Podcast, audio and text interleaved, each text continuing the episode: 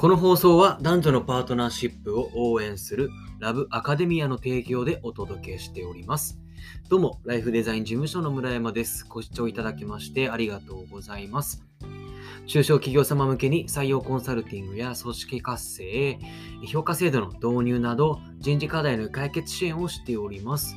この放送ではそういった人事課題にお悩みの方々に向けて解決できるヒントをお届けしております。えー最後まで聞いていただけると嬉しいです。はい。えっ、と、先ほど投稿した放送で、企業分析のやり方、それをどう人事課題に生かすかというテーマでお届けをしてきました。あの、今夜、就活生に向けて、企業分析のやり方というテーマでプレゼンをするんですよ。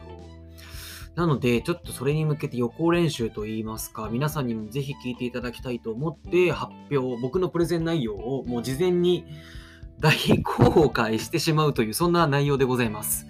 はい。まあ、これを聞いている多分就活生、あ、今日参加するね、就活生、多分僕の放送、おそらく聞いてないと思うので、はい、大丈夫かと思います。じゃあ早速、あの、発表していきますね。じゃあ企業分析ということで、えー、と僕がじゃあどんなことを伝えていきたいかを順に話をしていきます。まず一つ目、企業分析とは内定獲得への近道であるということです。これどんな理屈かというと、一つ目、まず企業分析ができるようになります。そうすると、次、興味のある業界や会社が増える。そして、面接で質の高い自己アピールができるようになるということです。まあ言い換えるならこれは志望動機を作れるようになるということです。はい。で、そこまでいきました。で、次ですね。次3つ目の工程。エントリー数が増えて、そして先行通過率も上がります。という段階。で、4つ目。内定の獲得数が増えます。はい、4つ目です。そして最後、5段階目。満足して就活を終えることができるという、そんな流れになっています。はい。じゃあですね、そこからどう企業分析をしていくかって話に進んでいきます。はい。じゃあ、企業分析のやり方1つ目。あの、3つのステップがあります。まず1つのステップ。業界分析っていうことです。はい。業界はですね、大きく3つに分かれます。3つ。1つ目が一次産業。いわゆるこれは生産とか収穫、あの、自然に存在しているものを取るということですね。まあ、えっ、と、林業、農業、漁業ということです。これは。はい。農林水産業ってよく聞きますよね。ということです。で、二つ目、二次産業です。これはですね、一次産業で取ったものを、これを加工したり商品化するってことです。まあ、いわゆるメーカーですね。あとは、えっ、と、建築業界もそうですね。これに当たります。はい。あと、あれ、インフラも、そうか。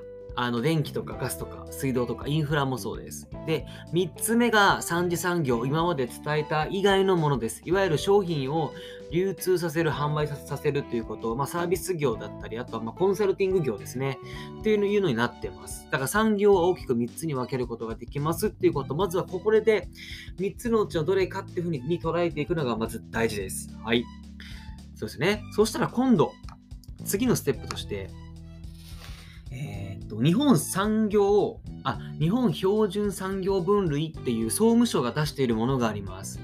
これに、の中でどれに当たるかっていうのを考えていきます。で、これはですね、結局、一次産業、に二次産業、三次産業ってなったものの当てはめた後、はい、それの、どさらにその、えー細かく分けていいますので、当てはめていきましょうということです。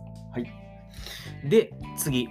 じゃあ、業界分析がどこの業界に当てはまるかっていうのが分かったら次、企業分析に入ります。まあこれビジネスモデルをつかむって話なんですけど、会社っていうのは会あ会社とサービスを提供するお客さんがいます。サービスを提供し対価としてお金をもらうっていうこの物々交換のこの法則、これがあるっていうことをまず大前提と捉えてください。で、そして会社にはですね、そのサービスっていうのがどんなものなのか。二つ目、その商品はどんな価値やどんな効果があるかっていうのを考えてください。って伝えます。で、次ですね、一方で、じゃあそのサービスを提供するターゲットとなる人は一体誰なのって話をします。これは法人なのか個人なのかと大きく分けることができます。で、個人であれば、例えば年代、性別、えー、エリア、あとは性格だったり、ニーズや悩み、法人であれば、業界や規模やエリア、ニーズや悩みなどなど、いろんなことが考えられます。はい。で、その中で、ピクト使いっていう風に、Google で検索していくと、いろんな会社のこのビジネスモデルが出てくるんですよ。面白いですよ、これ、ピクト使いって。だからちょっとみんなで見てみましょう。ということをやっていきます。そうすると、あのドラゴンクエストを販売しているスクエアスクエア・エニックスだったり、あとアマゾンだったり、いろんな有名企業のビのビジネスモデルがたくさん出てきます。だからこれをもとに今僕がお伝えした物々交換の法則というものを理解を深めていくというそんな話をしていきますね。そして次、ビジネスモデルを把握したら今度どんな仕事なのかっていう話にも入っていきます。で仕事の内容はですね、これも様々あります、世の中。でも、いきなりそこから考えちゃうと大変なので、まずは3つに僕は分けます。何かというと、1つ目がサービスや商品を作る人、あとは支える人、管理する人、調達する人というふうに捉えていきます。まあ、要は会社の中にいる人ってことですね。で2つ目が商品やサービスを届ける人。あとは対応お、お客さんと対応する人っていうふうに、まあ、会社の外、まあ、お客さんと接する側の人と捉えていきます。で、3つ目。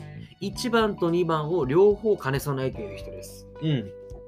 でこれ、例えば何なのかって話で、1つ目の中にいる人で言うと、まあ、製造職だったり、設計職、品質管理、あとデザイナーさんとか、電気工事とか建設施工管理とかっていう仕事になりますね。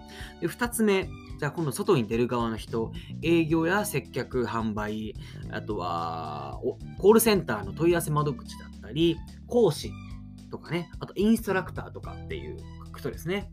で、3点目、1番と2番を合わせたものですね。これ何なのかというと、要は管理とかサービスを作る、管理するってこともするし、えー、っと、お客さんと接するっていうこともする。例えば、店長とか塾長とか、あとドライバーさんとか、あと IT エンジニア、あと機械のメンテナンス、まあ、いわゆるサービスエンジニアと呼ばれているもの。あとこれね、すごく迷ったんだけど、美容師さんなんかもこれに当てはまるかなと思ってます。まあ、外、お客さんと接するからさっきの2番なんじゃねっていう意見もあるかと思うんですけど、美容師さんって技術を売ってるじゃないですか。カットというサービスを売ってますよね。で、そのサービスを提供しながら、えっ、ー、と、実際接客しているので、だから僕はこの3番に持ってきました。はい、じゃあ、という中で、この業種、えっ、ー、と、会社、職種っていうふうに3つのステップで理解を進めていきましたけれども、ここでポイントがあります。この、えー、企業分析といういうのはですね、正解や不正解っていうものはありません。多分人によってバラバラです、これは。で、考えることが重要なんです。習慣化していくことが重要なんです。で、これもっと言うと、こういうふうに自分を思ったっていうことを実際にインターンシップとか、あとは会社の説明会とかで、こう思ったんですけどどうですかねっていうふうに、ちょっとその企業担当者の方と実際に話をしてみるわけですよ。その会社の理解を深めるためにも。そうすると、人事の立場からするとですよ、あ、この子ちゃんと考えているなっていうふうにわかるんですよ。あ、ちゃんと勉強してるなって。これだけでも好印象なんですよね。ということは、自己アピールになるんですよ、そんだけでも。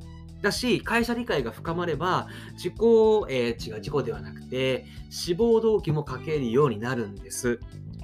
そうすると、あ、この子すごいなってアピールにやっぱなるんですよ。なので、この自己分析っていうのは、いわゆる、就活を進めていくにあたっての自分の武器になるんですね。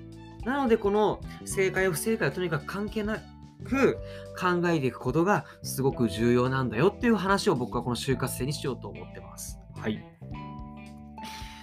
ということが、えっと、この今回のプレゼンの大枠になってます。いかがでしたでしょうか？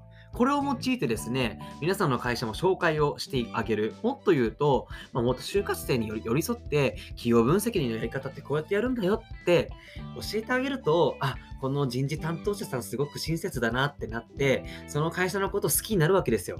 で、結果、その会社に入るわけですよ。その就活生もね。なので、これをですね、ぜひ就活生のために寄り添った、えー、そういったね、選考を進めてあげればと思っております。ぜひ試していただければと思います。では、えー、今回はですね、自己分析のやり方ということで、それをどう人事課題に生かすかというテーマでお届けしてまいりました。最後までお付き合いいただきましてありがとうございます。えー、今日も素敵な夜をお過ごしください。ではまた。